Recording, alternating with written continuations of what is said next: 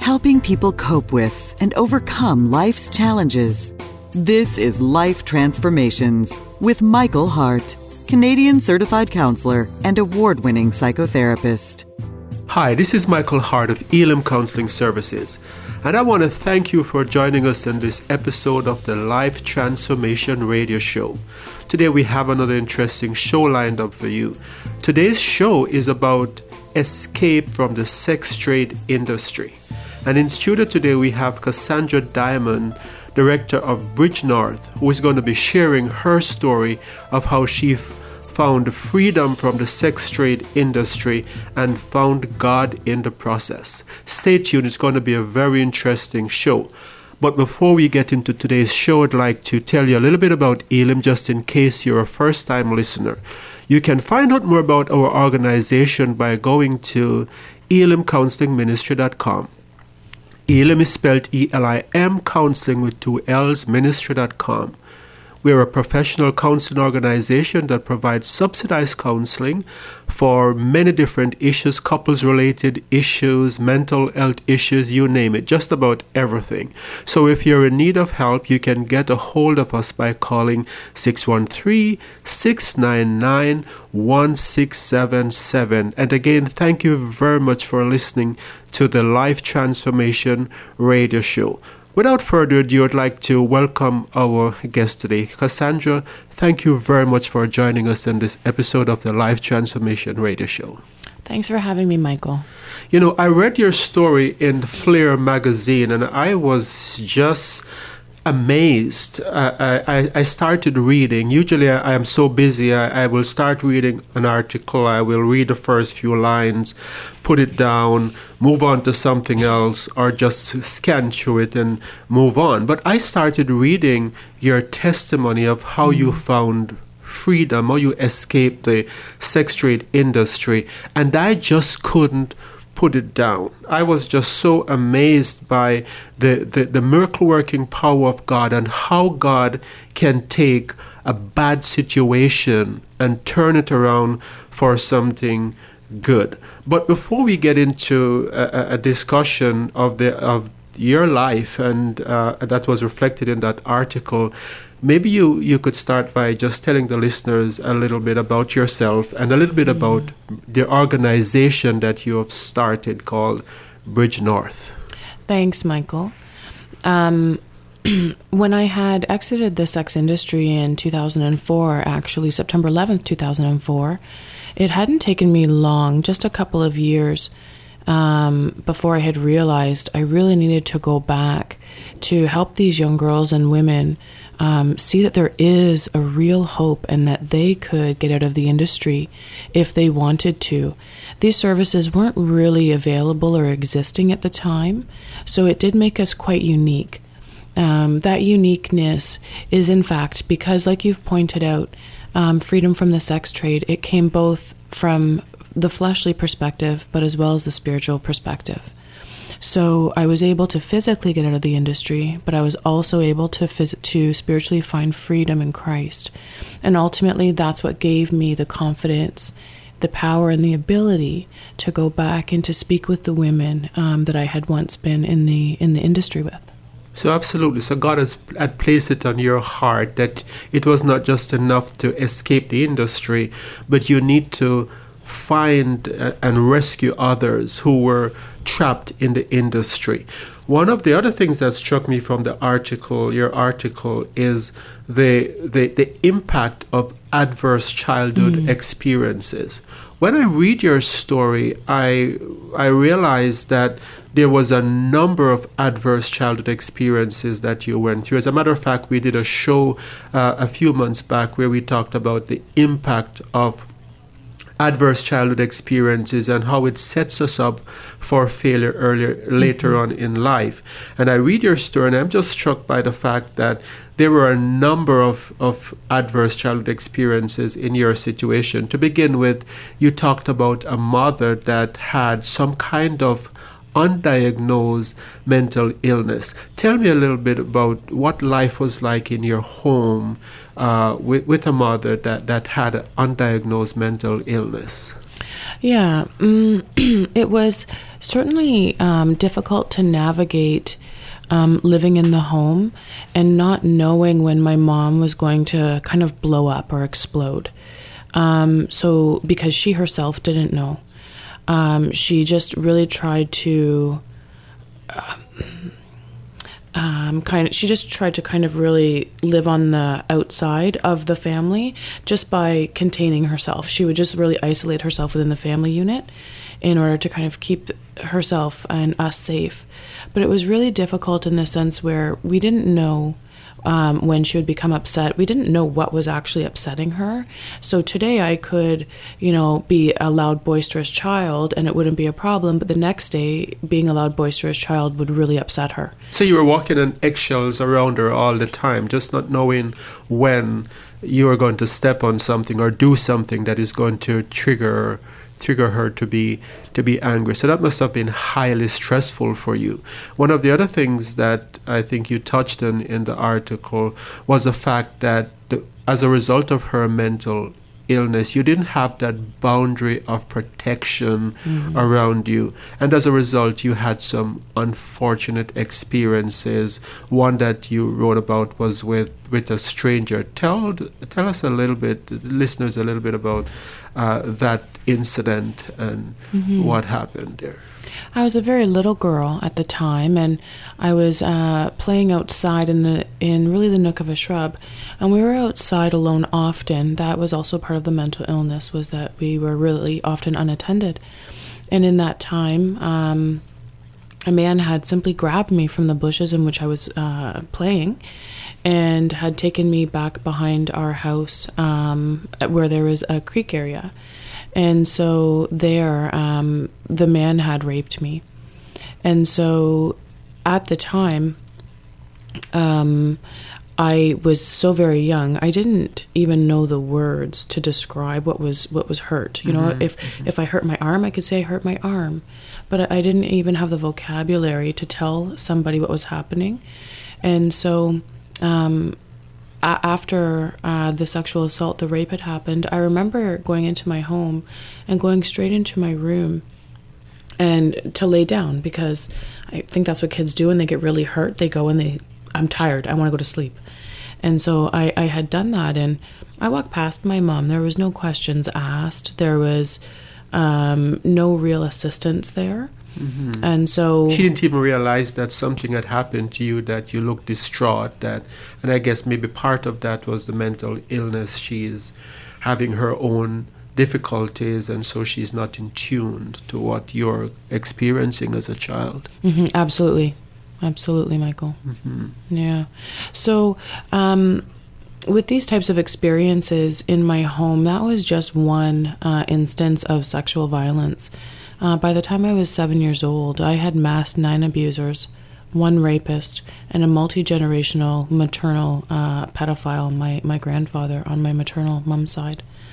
And um, it was difficult because it wasn't one random act of violence, which is enough to begin with. Certainly, yes, yes. Uh, there's no there's no need to have many offenders. Absolutely, because I have many clients who maybe just have one experience and it has it has affected them to the point where in their 30s or 40s they're coming in for counseling. But you had many experiences mm-hmm. that that you have just talked about here. One being your your grandfather, mm-hmm. so someone who you expected would protect you, uh, look out for you, nurture you, betrayed you by mm-hmm. this sexual act. Tell us a, a little bit more about uh, your grandfather, what was he like, and how, how you ended up being with him uh, for, for that to happen. Was he a part of your household, or was it uh, were you visiting visiting him? Actually, I'm born to uh, my father's side is Jewish, okay. and so I was born to a Jewish family, and so we didn't celebrate Christmas in my in my home. Um, so in the pursuit of my mom experiencing Christmas because that's what she was used to, we would go down to her family's home. And her family was from a northern, a remote northern community. And um, so my grandfather was a real burly man. He was a hunter, he was a trapper. Um, at this time, I remember we'd walk into the house and there would be a gun propped in the corner of a room, just under the broom. It was very normal. I mean, oftentimes you'd have your dogs outside, and if you heard a loud noise, you would take your gun with you. It would maybe be a much larger animal. It was normal. And so, but I came from the city, so it was really kind of also scary for me because um, when he would take me down uh, into the basement, which was really kind of his habitat, and you know he would take uh, me down to the basement area, and that's where he had his his room where he would load his bullets and do all of his hunting, all of his hunting stuff, his pelts and all that type of stuff. But that's also where he kept a very large stash of pornography. And so um, the pornography, what he would do is he would show me these images of, of women, and they would be smiling or they would be seeming to uh, like being naked or with men. And and he so he would show me these images and tell me, look it, she likes this. You know, you're going to like this too. And so um, what this did was create really that he was informing me and grooming me Yes. on um, really how to behave in Right. a way that he um, had wanted. And so it was really detrimental because here I am now, really, we don't have Christmas at our home. And so I didn't have another grandparent or family to com- to compare this to. Right. So it's not like I could look and say, "Oh, wait a second, something's wrong here," because I didn't have. It's not like we did every other Christmas with each family. Mm-hmm. So I didn't know if this was normal or not normal, and I had already been experiencing. I had already been raped and been experiencing sexual violence, mm-hmm. Mm-hmm. and so I just thought, you know, this this is what women are for. And that's what he started telling me. So the words he would say on top of the images he would show me were sending me this message that really this is what women are for and this is what's expected of them.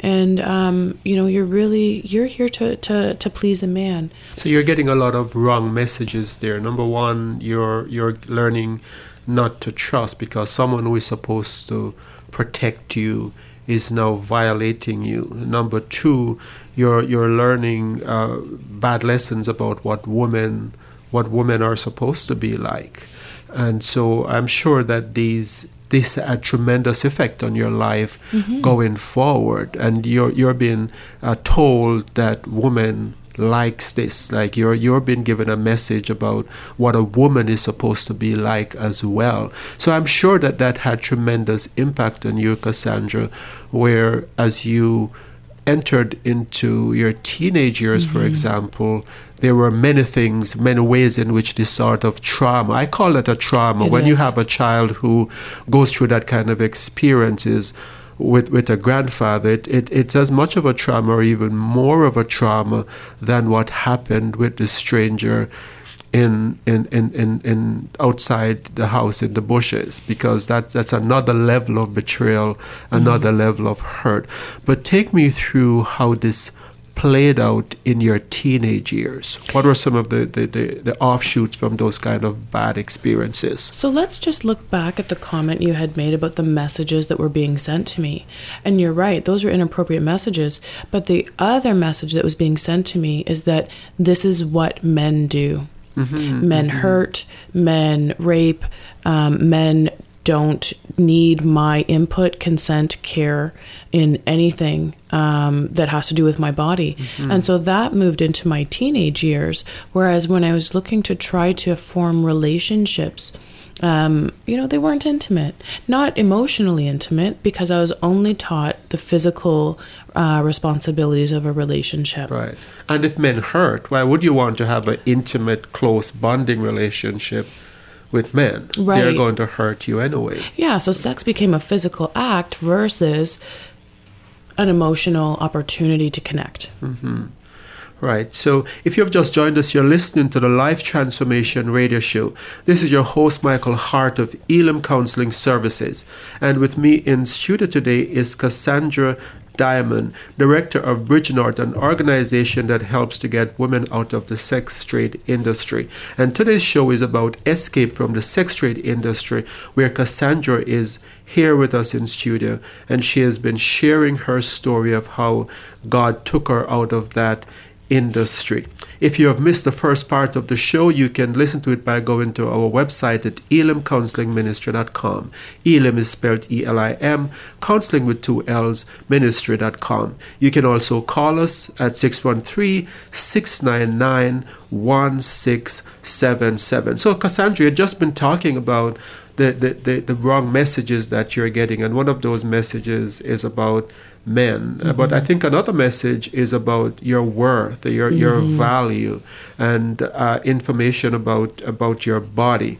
And as you enter into teenage years and uh, even the later part of early part of adult life, these kind of messages had a tremendous negative impact on you. Take us through those years and some of the things that you got into as a result mm-hmm. of what you experienced.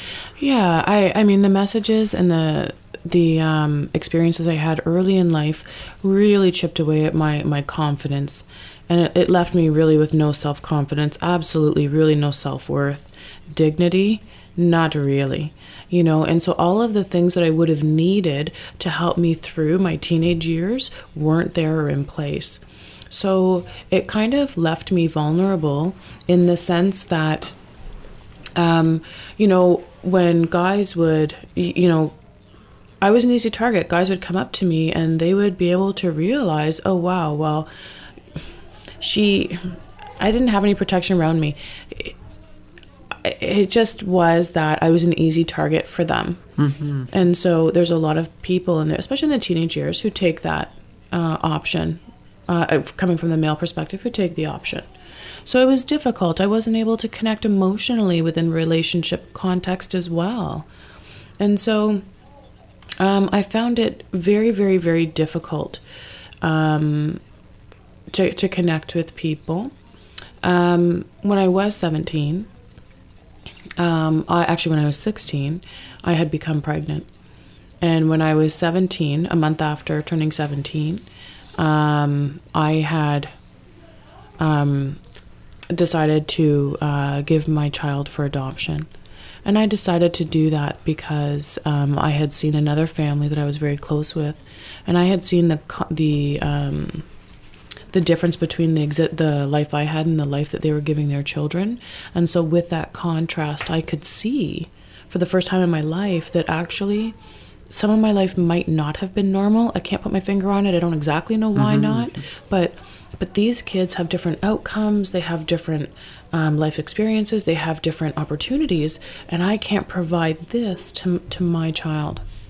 And so, uh, with that decision, I had decided to uh, give my child for adoption privately. I had taken as many steps as I could to love and care for my son um, with the power that I had. I picked his parents, all of the above. And after How I, difficult was that decision for you to? Mm, actually, Michael, um, that was the catalyst for me. That is actually what broke me. As much as I wasn't doing well in my teenage years, yes. I had still been fighting. Yes. I had still been trying. I had still been, you know, trying to connect with the few people, adults, that were helping me. But then, um, when I had given him for adoption and I had left the hospital without my son, that was the final straw. That is the day I broke because that is the day I stopped fighting and then became hopeless. See, it's when the hopelessness set in that I became defeated and I could no longer see any options or opportunities for my life. And so I just succumbed. Mm. Whatever would happen, would happen. So take me to where that led you. What mm-hmm. dark places did that lead you to? that hopelessness that you talked about. In fact, very, very much so.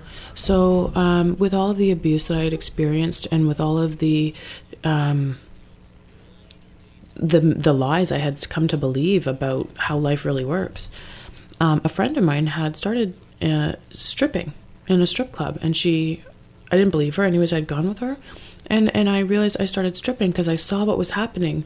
I saw that it seemed like she had power over these men. It seemed like she had control. She was deciding who she danced for. She was um, collecting money for using her body. And I had always thought, wait a second, people have just taken what they wanted. I might as well just get paid for it right? And so I had started stripping as well.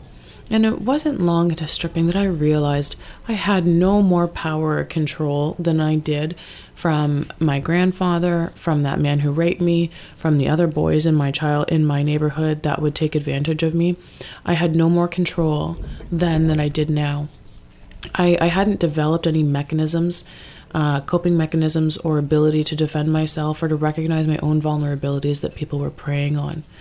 And so I really just went into the sex industry just an abused woman who didn't know a different life or didn't understand a life without violence. So take me through what life was like in that industry because from mm. conversations I've had with you, I understand that you were still seeking, you were still searching for God. Even within the, the, the sex trade industry, yeah. you realized that there was a part of you that needed something more. Despite the counterfeits that the devil brought your way, the, the, the counterfeit of being in, of having power, of being in control, of being successful, despite those counterfeits, Cassandra, you still felt mm. that you were missing something, and it started. It resulted in a search for mm-hmm. God. Tell me about your search for God and some of the questions that you were asking of people around you. Michael, I've always known that I was created. I've always known that there's a God above me. There's there's somebody above me. Actually, I didn't know his name. I called him the champ. Because uh, that's, that's quite an appropriate name, the champ. That, that was right. what I called Jesus. I called him the champ. Yes. And so I had been so empty inside, but known that somehow that I see God in other areas of life. I see God in in other people. I I still somehow see that that there is a God. I just didn't think he loved me, right? And so when I was in the sex industry, I couldn't help myself. And by the way, I started in strip clubs. I, I was in all aspects of the sex industry. So that includes massage parlors, all of it, right? And so I was, I was really meeting over a thousand women. And I had asked them, I said, Is there a God? Is there a God? And I would ask all these women, and all of the people I spoke to, they were all telling me, Yes, there's a God that would be quite a shocker for a lot of people because you would think of people within the sex trade industry that they are far from the church, they are far from God, and far from spirituality. But you're telling me and telling our listeners mm-hmm. that every person you spoke to was saying that there is a God. Really, every person. Yes. And so I had so many people were saying, Yeah, there's a God, yeah, there's a God. I had to ask them, Well, how do you know? Right? And I knew too there was a God, so I'm still one of these people. And I knew too there was a God. So when I would, the next question was, how do you know? And so about 85% of the people, they said, I know there's a God because I've seen so much evil. Very interesting. Yeah, yes, really yes. it is. Mm. And so, but the other 15% of the people, you know what, Michael? This is a high stress environment. This is a high stress environment. Even on the best of days, everybody's tensed right? Imagine just before you get into a car accident, just before you tense up, you know? That's what life is like. That's what it feels like Every on, day. on a day-to-day basis. Every just day. this high stress that is Yep. is always there. It's really what it's yes. like. Mm-hmm. And so with that other 15% of people, you'd see their shoulders kind of relax a little bit and a little small smile creak on their face. Mm-hmm. And they would say, "I know there's a God because I met him." And so they encounter God in an amazing way. And when when you're in the industry, and I think it doesn't matter if you're just in the sex trade. It doesn't matter if if you are just having. Um, it doesn't have to be such a profound thing, you know, to be honest, or a terrible, harsh Skid Row story. You know, I think that God reveals Himself to those who are lowly in spirit. And he has a special, special connection to them, and he just is waiting to reveal himself. And I think that for the people who believe, they they they see it and they reckon it as I met God. Mm. Very very very interesting because the Bible tells us that God is close to those who are broken-hearted and to those who are crushed mm. in spirit. And and so there's a lot more here that we have to get into, Cassandra. And we're almost out of time for today's show. But what we're going to do, I, I want to continue this interview with you mm. for for the next week. So, what we're going to do is we're going to wind down this show here for today. But there's so much more that I want to ask you. So much more powerful things are in your story because the mm-hmm. conversations that I've had with you have just blown my mind as to the power of God, the, yeah. the, the grace of God, the tremendous ability of God to take adversities and to turn them into blessing. And I don't want our listeners to miss out on hearing mm. the more of those powerful aspects of your story. So I want to, to, to wrap up this show here for today, but to invite you back. Are you willing to come back in the next show to, to tell us more about your story? Thanks, Michael. I'd love to do that. Absolutely. I'm very happy that you're able to come. So if you have just joined us or if you have been listening to us, we are we I'm hearing in studio, I should say, with Cassandra Diamond. Uh, she was previously in the sex trade industry, and she has been sharing her story about how she escaped from the sex trade industry and how she found God in the process.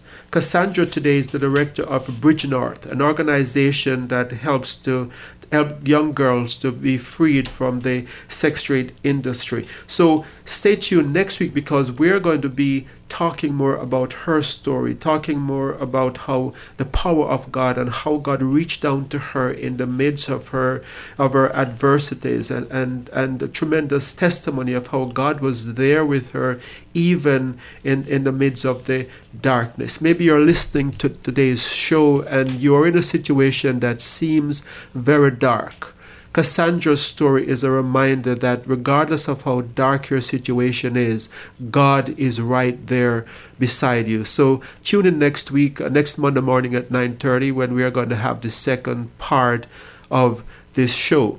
If you're not familiar with Elim Counseling Services, we can be found by going to our website at elimcounselingministry.com. Elim is spelled E L I M counseling with two L's ministry.com. You can contact us by phone at 613 699 1677. Again, Elim, we are a professional counseling organization that provides professional counseling for a wide range of issues from a Christian perspective. So if you're in need of help, give us a call today or contact us by email. You can also uh, interact with us by going to our Facebook page and by leaving your comments. If you have questions about this show or if you have uh, a question that you would like to ask, you can do so either by contacting us or by, by email or by on our Facebook page.